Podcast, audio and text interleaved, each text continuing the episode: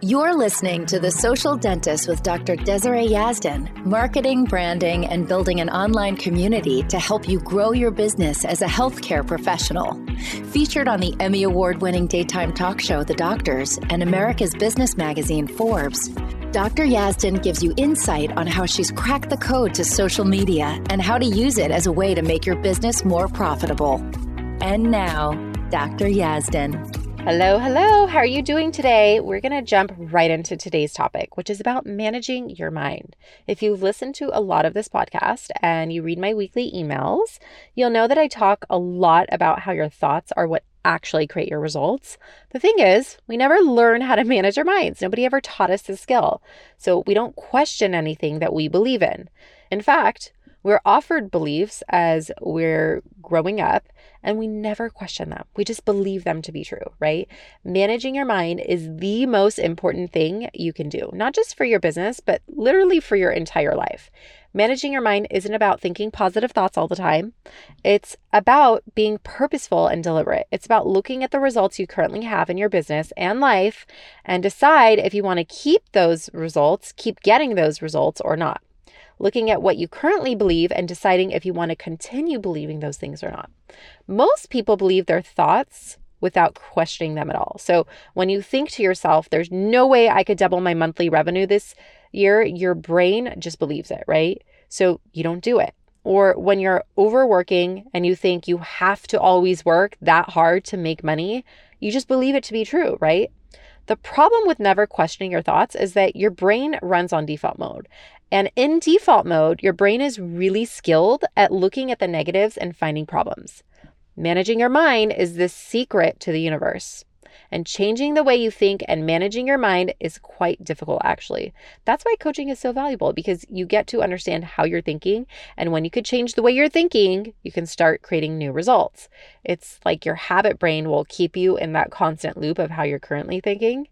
And it's hard for you to even be aware that you're in this, like, you're thinking specific things because you just believe them to be true. You've never questioned it. Again, most people don't question their thoughts. So whatever your brain offers, it just goes unquestioned, and then you can't change your life when you're constantly in default mode. You have to take the first step and understand your current thinking and your current patterns before you can change them. And that starts by questioning everything, literally everything. So all the things you think and believe about yourself and your business, you need to really dive into them. I'm going to spend some time going over some examples with you so you can hopefully take this episode and help yourself get to the next level. I had a coaching client whose current thought patterns about herself as a business owner were that she wasn't a good leader. She couldn't control her staff. She wanted to be more direct, but she wasn't able to communicate what she wanted. Every time she was in a meeting with her staff, she would beat around the bush and hope that everyone just got the point. As a practitioner, she felt like she was slow and inexperienced compared to other doctors out there. She didn't feel confident presenting them treatment plans to the patients, right? And she kind of thought all these things would just resolve themselves. That when she saw more patients and did more treatment, she would become more confident. And the longer she stayed in business, she would just be a better leader. And I could see how that could be true, because that does happen, right? Like, the longer that you are seeing patients and the more patients you see, you could potentially become better at your craft, right? But actually, in many cases, what happens instead is that because you think of yourself as slow and inexperienced, and because you're believing your patients don't want treatment from you, you're actually not getting much case acceptance. Therefore, you're not actually getting more experience. You're just getting more no's on consults, right? I always tell my clients to question everything. For example, for this client, was it true that she was slow? Who dictates how long a treatment should actually take? Experience-wise, who determines what enough experience is? There's always going to be someone who has more experience than you and someone that has less. Ultimately, you're the one that decides what enough experience is or what slow and fast actually is. As a leader, the things she believed about herself of being passive and everything that I mentioned earlier, she just always thought of herself as a passive person. So in the sense, when you think of yourself as being passive and you never question it, it comes into your business with you as well, right? It shows up in all aspects of your life. Of course, she was passive in the way she addressed issues in her practice and issues amongst her employees. She never questioned if she was actually a passive person. She just labeled herself as passive, right? When I questioned her about it, it was revealed that actually she's not passive when it comes to asking her husband for help with the kids, and she's not passive when it comes to disciplining her kids or dealing with her kids' school. We found little pockets of her life where she wasn't passive at all, and we were able to see that she could actually be direct, and it changed everything for her. She used to be afraid to block out a personal care day for herself on her schedule because she didn't want to answer to her staff that she was maybe going to do something for herself. But now she takes one day off a week for personal care, and she has systems in place to manage her entire team. And it's amazing how direct she actually has become. And as a result, she enjoys her business more. She actually gets more case acceptance because she's more direct and more confident about treatment options and needed treatment. She's making more money and doing all the things.